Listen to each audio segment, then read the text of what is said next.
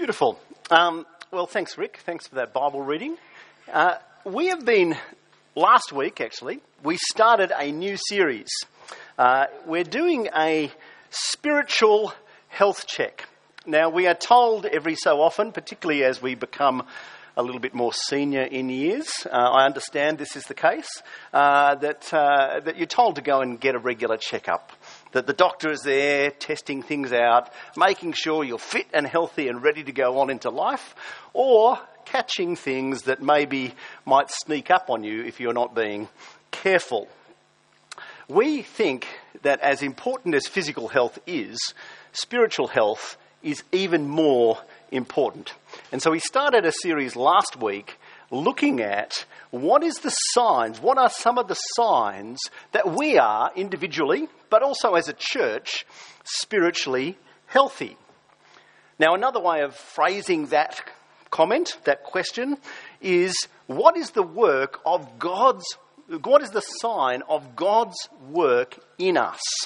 How would we know that the Holy Spirit is at work transforming us? What is the signs of the work of the Spirit individually and corporately? Now, you may be visiting with us this morning. Maybe you're, you're someone who's investigating Christianity. Can I say it's great that you're with us? You may be a Christian who's just come in from elsewhere. It's wonderful again that you are with us. Uh, what you're going to get this morning is a, a look at some of the key aspects of uh, what is at the heart of living the Christian life. So I hope you don't just tune out and think, oh, this is something they're doing. Uh, this is an opportunity to dig into some of the key aspects of what it is to live a Christian life, a healthy, growing Christian life. Last week I introduced you to this man. Does anyone remember his name? It's Jonathan Edwards. Uh, you should have known that, sure. No, okay. This guy, uh, he was a pastor back in the USA in the 1700s, the 18th century, uh, and he was a pastor of a church at a time of great revival. There were lots and lots of people who were making public commitments to follow Christ. The churches were jam packed. It was a time of lots of emotion, lots of strange spiritual things were happening. And Jonathan Edwards, as a faithful pastor, he asked the question how do we know this is from God? What are the true signs, the true marks of a work of God's Holy Spirit? Because he was aware that it's, it's easy to claim something that may or may not be true. So I might come up to you today and I might say, well, Matt told me uh, that uh, he's defected from his commitment to Port Power uh, after their absolutely pathetic performance on uh, Friday night. Uh, that Matt, Matt told me that he wanted to publicly declare that Port Power were really, they were dead to him, okay? And he wanted to encourage any of the, you that had allegiance to Port Power that you would give up on them and walk away. Yes? Okay, I, am telling you, I am serious. Matt told me to tell you that. Okay? Now, where is Matt? Did you tell me that, Matt?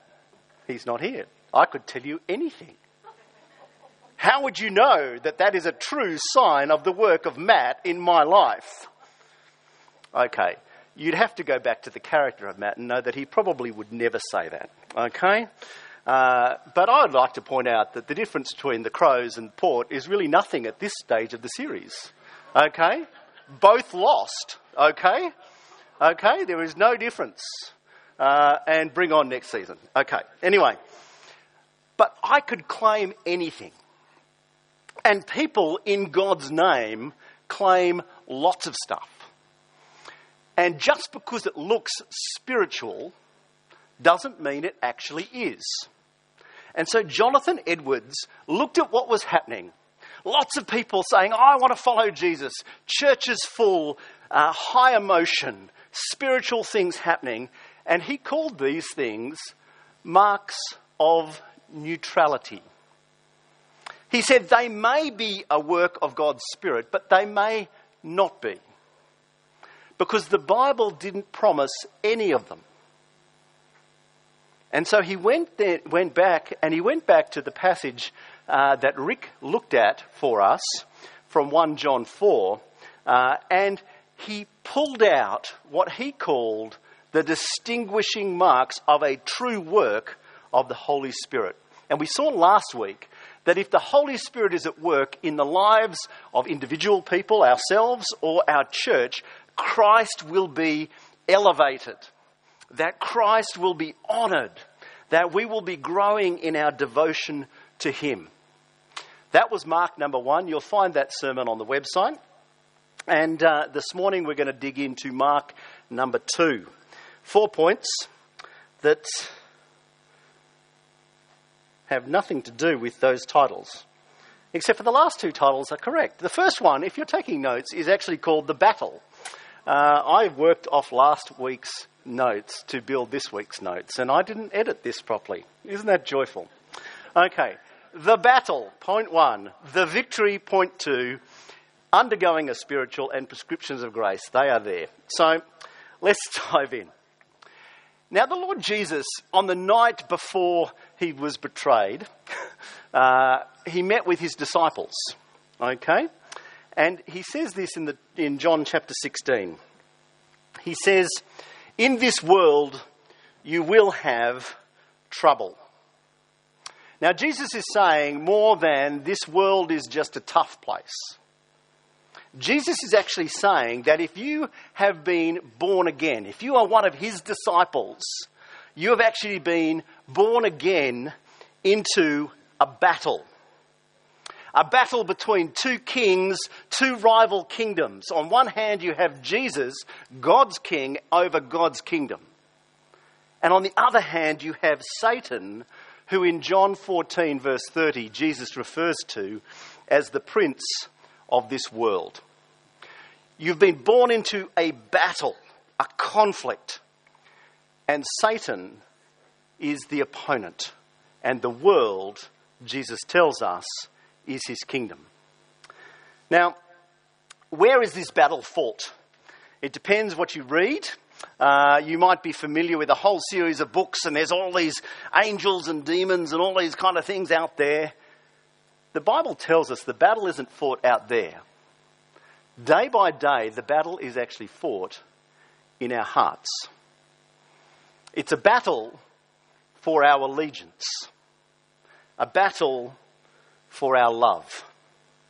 Now, I want to just quickly digress at this point and have a little bit of a, uh, a teaching moment with you. So please just stay with me. We will come back to this. I just want to talk about how our hearts operate and how our lives operate. Okay? Now, um, who here thinks that uh, a healthy diet and regular exercise is a good and proper thing that will actually promote your health and your general well-being? Just, just put your hand up if you think that's a good thing. Okay, now I want you to leave your hand in the air if you believe that you eat well and uh, exercise regularly consistently with what you believe to be true. For the record, there's about four people, five people with their hands up. I worked in health uh, for a number of years, and as part of what I would do as an ex physiotherapist, I would teach people how to lift properly and how to look after their back. Uh, particularly important when you're working in wards and you're lifting patients. Some of you guys are nurses, you'll know what I'm talking about. Did people consistently follow the advice of the professional who had filled their heads with all the right facts? No, of course they didn't. Education generally doesn't change our lives. Having the right information doesn't actually change the way we live. So, what does?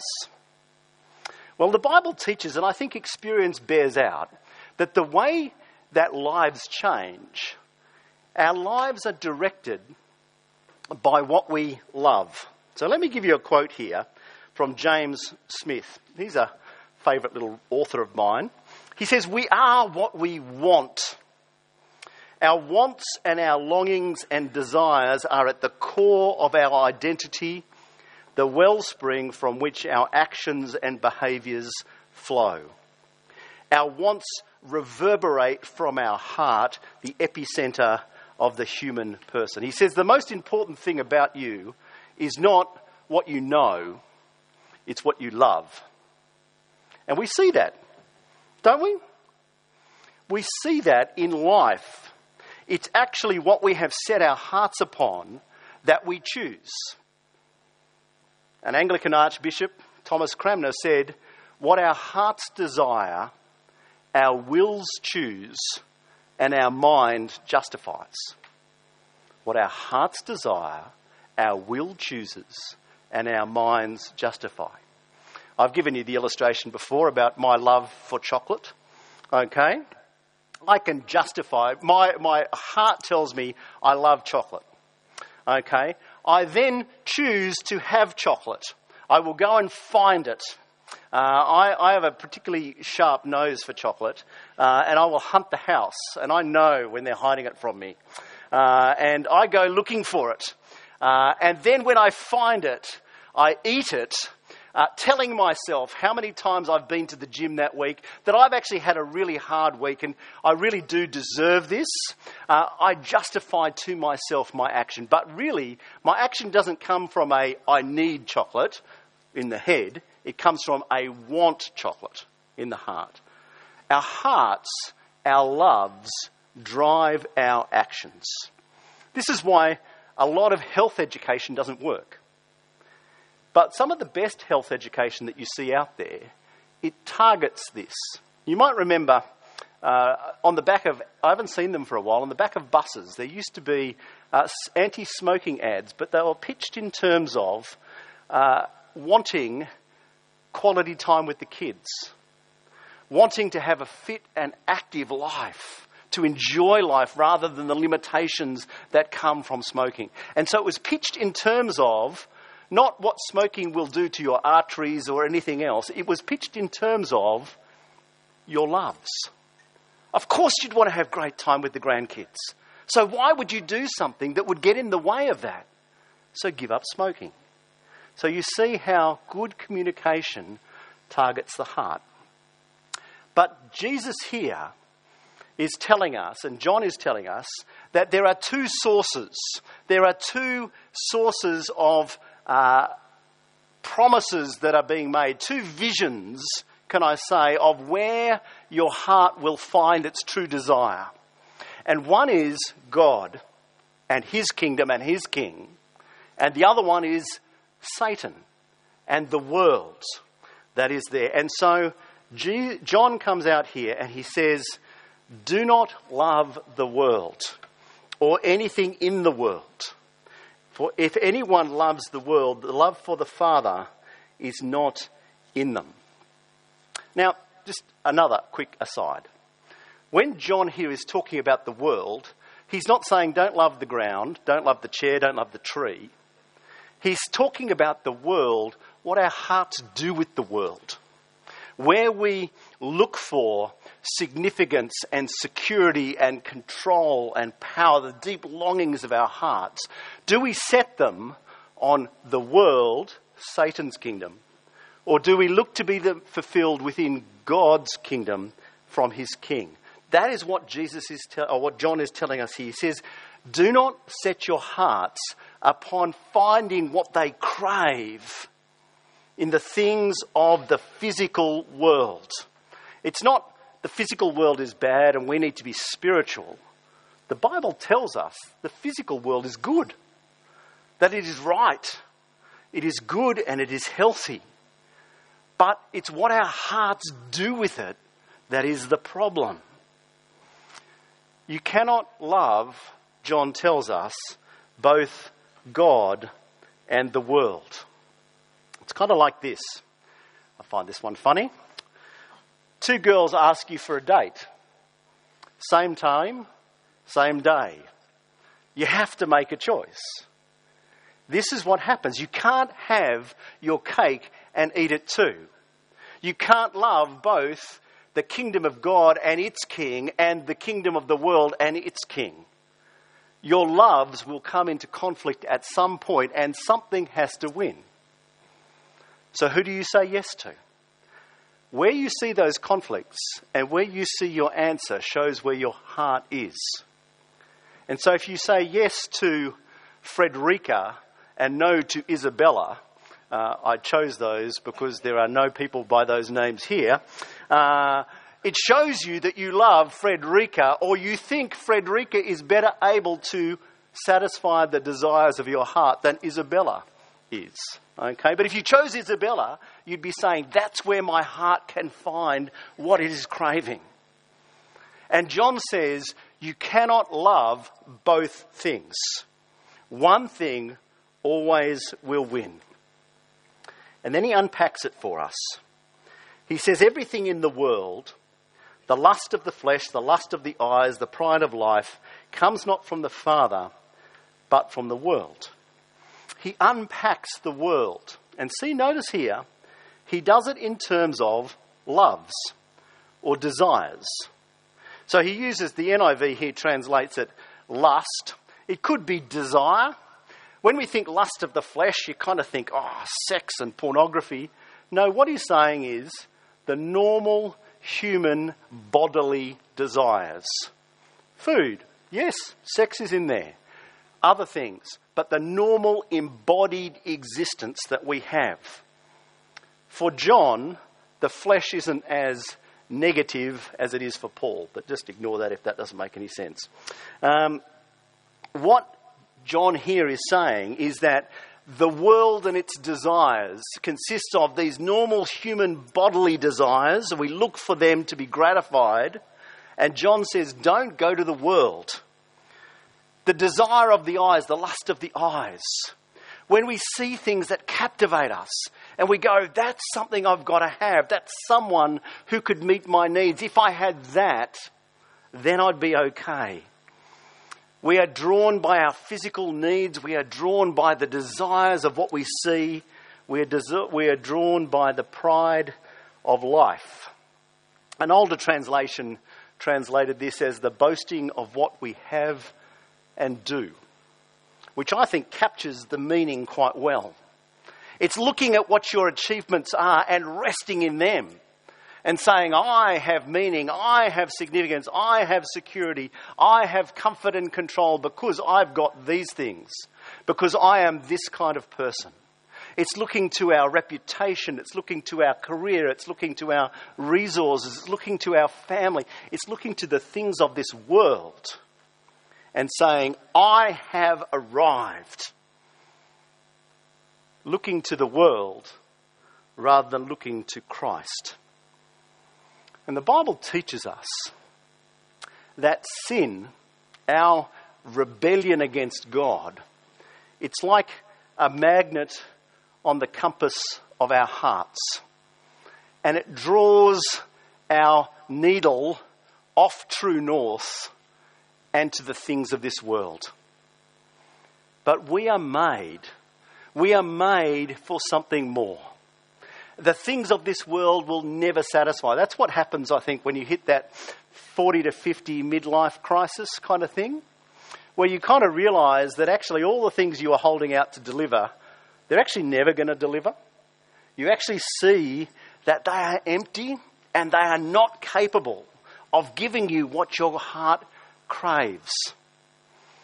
Augustine said it like this Speaking of God, he said, You have made us for yourselves, uh, yourself, and our hearts are restless until they can find rest in you. There is a battle. John tells us it is a battle for our love. Two options the world or God. And that brings us to our second point, which is not called searching for clues. Okay. John writes to a church in the midst of a battle. There are false teachers coming in who are speaking, John tells us, by a different spirit. They are preaching a different kingdom, the kingdom of the world, and a different king. They claim to be speaking in God's name, but John says they are not. There is a battle there for their hearts. And John, he writes to the church. And he starts with reassurance. You, dear children, are from God and have overcome them because the one who is in you is greater than the one who is in the world. You, dear children, you cherished children of God, loved, cared for, you are His and He is yours. John reassures them in the battle of their status. And then he says this, and he says, You have overcome them. What's he talking about? Is he talking about the church and the false teachers? Is he talking about the time when they said, No, we're not going to listen to what you're telling us because it is different to the Jesus that we know from Scripture? Is it when they resisted the false teaching? Well, possibly, but that is an ongoing battle that they will face day after day after day to turn to Christ and from the world. John here tells them they have, and it is a if you're a grammatical nerd like I am, it's a perfect tense. It is a completed action that has implications into the present. It's done. The victory has been won. So, what is this victory? If it's not the ongoing victory as they stand against false teaching, well, there is a, a hint in the next section when John says, The one who is in you is greater than the one who is in the world. So, who is that? Who's the one who is in them? Now, you might think, well, it's obvious, Kevin, it's the Holy Spirit. He's here talking about the Holy Spirit, and he's talking about the spirit of the Antichrist in a couple of verses earlier. And so, the Holy Spirit is greater than the, the spirit of Satan that's out there. Well, it could be that, but I actually think it's Jesus. So, to go back to the start, what's Jesus say? In this world you will have trouble, but take heart, I have overcome the world. If you're a technically minded person, all the way through here, John uses the neuter tense for the Holy Spirit, but here he is using a masculine pronoun. The one, he's talking about a masculine figure. I think he's talking about Jesus. Because the Bible tells us that Jesus is the one who is stronger than the strongman. He is the one who plunders the enemy, who has a victory over sin and death and evil. He is the one who has defanged the serpent. And when did he do it? He did it on the cross.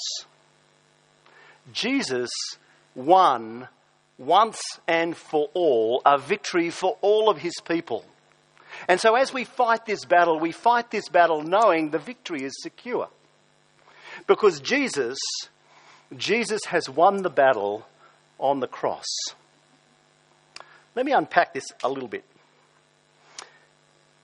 Jesus at, on the cross, he dealt with everything that stands against God, his purposes, and his people. He deals with sin, our rebellion, once for all. He pays its penalty. Jesus died in our place, bearing the cost that we owed. He paid our penalty. But there is more. The Bible teaches us that before we came to Christ, we were slaves to sin. We were slaves to Satan, to evil.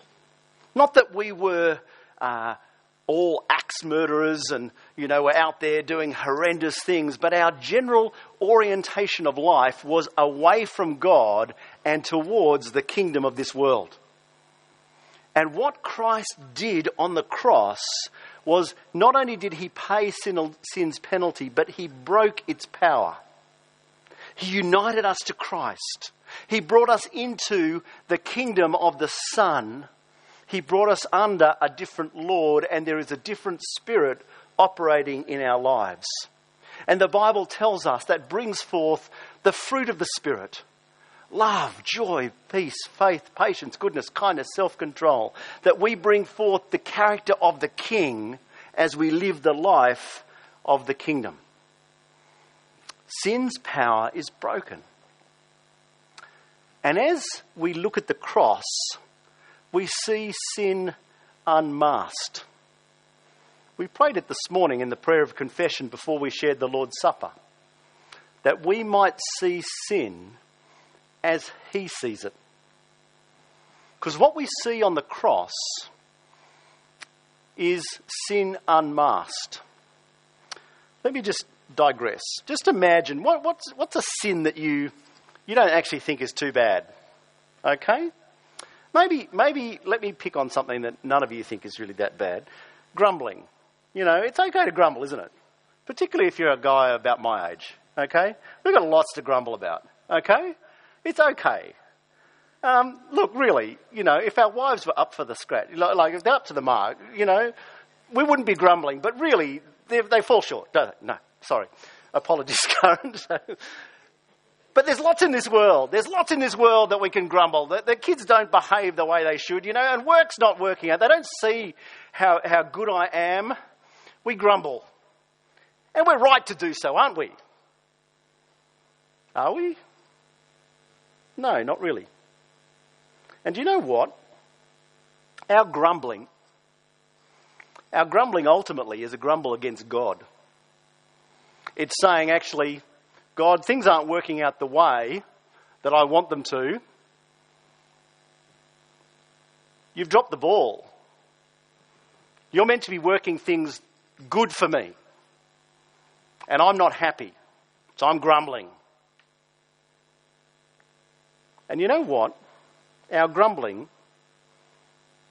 would have been sufficient if that was the only sin. It would have been sufficient to send Christ to the cross. So when we look at the cross, as we share the Lord's Supper and we eat the bread and drink the wine in remembrance of Christ's body broken, his body was broken, his blood was shed, so our grumbling could be forgiven. Pick your sin. Maybe it's not grumbling for you. But sin is unmasked. That is not just a nothing. It's not just a forgivable fault. It's a sin that took Christ to the cross. Sin is unmasked. And so we can see it, and the Holy Spirit, by God's grace, can just show us how far we fall short. Then reassure us with the comfort of the grace that is ours in Christ. It shows us sin's sinfulness. It also deals with its power to entice. Has anyone seen the, the movie The Matrix?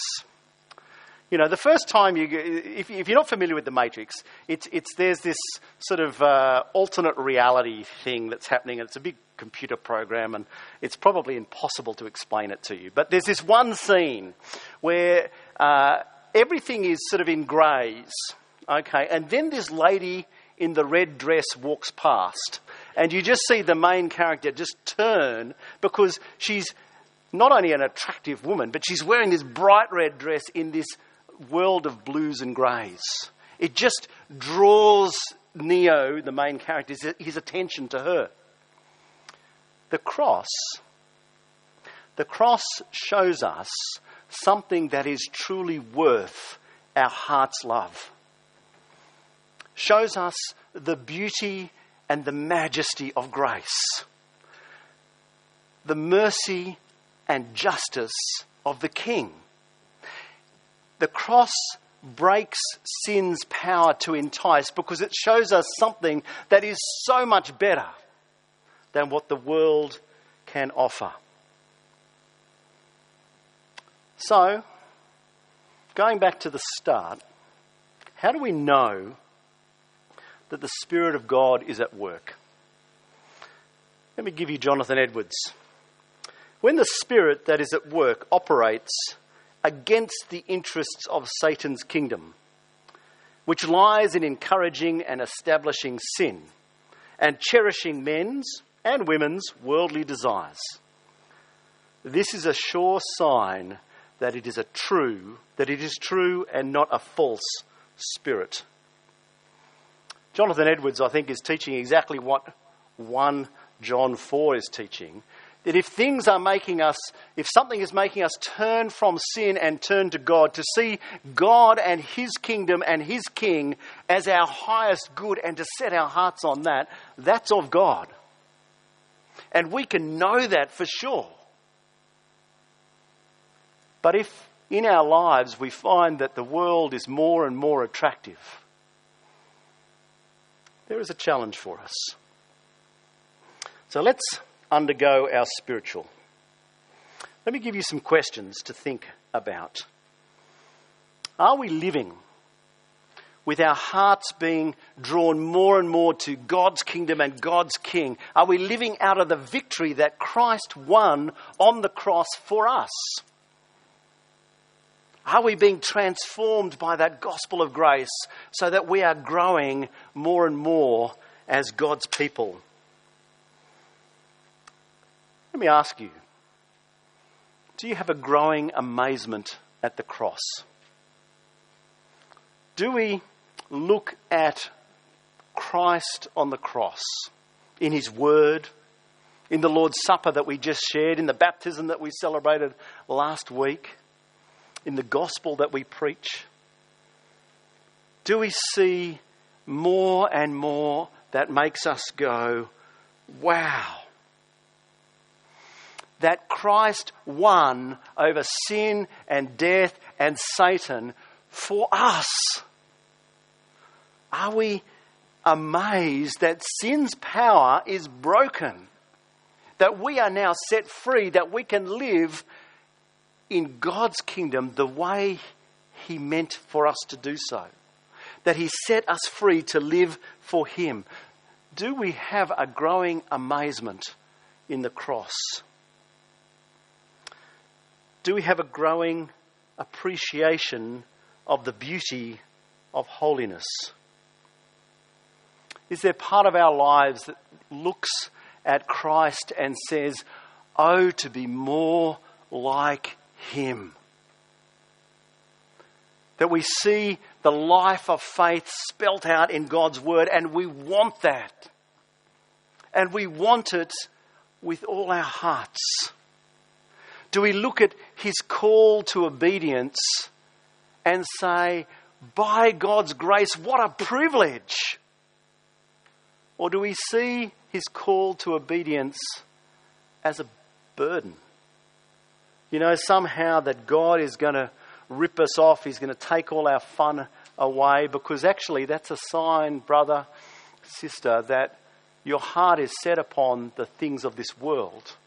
And so when Christ is saying no to them, you're thinking, I'm ripped off. But what you don't see is he is saying yes to something that is so much better. It's like, you know, maybe you're a parent of a little child. Some of us have been parents of little children, and they've grabbed the Drano or something from underneath the sink, and they really want to chug it down. And, uh, and they, they get really angry when you, as a parent, take the Drano off them. Okay? Are you ripping them off?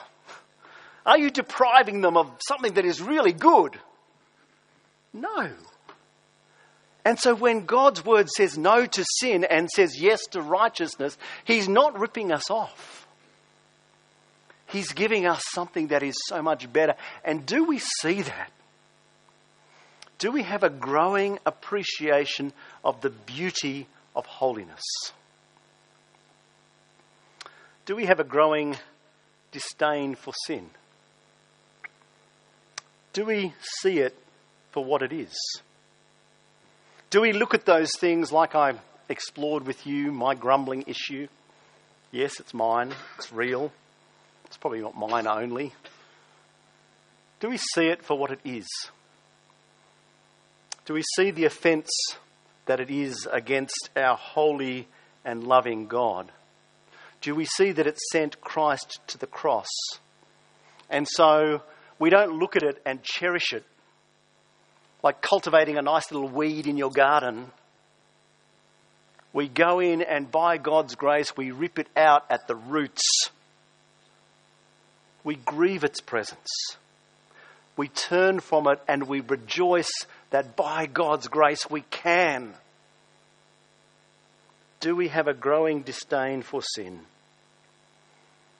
And lastly, do we have a growing wonder that we are God's children? As John addresses the church back in the first century, so he addresses us, dear children, that we have a heavenly Father that is ours by Christ's sacrifice through his grace. Does it astound us that we are God's children? Jim Packer, some of you will know that name. He was a guy, uh, died recently. He said, if you want to know what someone thinks of being a Christian, whether they understand it at all, see how much they make of being God's child. Are we growing in wonder that we can pray, Our Father? That we, with Christ, are heirs, heirs of the kingdom. Let me give you some final prescriptions and then I'll sit down. Let me give you three R's rest, rejoice, and repent. How do we respond to this? Rest. Know that it is by grace that you have been saved. This is a victory won. You have overcome. Why? Because Christ overcame on the cross. In this world you will have trouble, but take heart. Christ has overcome the world. He is the stronger man, stronger than the strong man. He has bound him, disarmed him, and robbed him. Robbed him of us. Christ has won a great victory, and we must rest in that. We rejoice in it. We respond in our hearts by praise and thanksgiving. Let our hearts overflow with worship.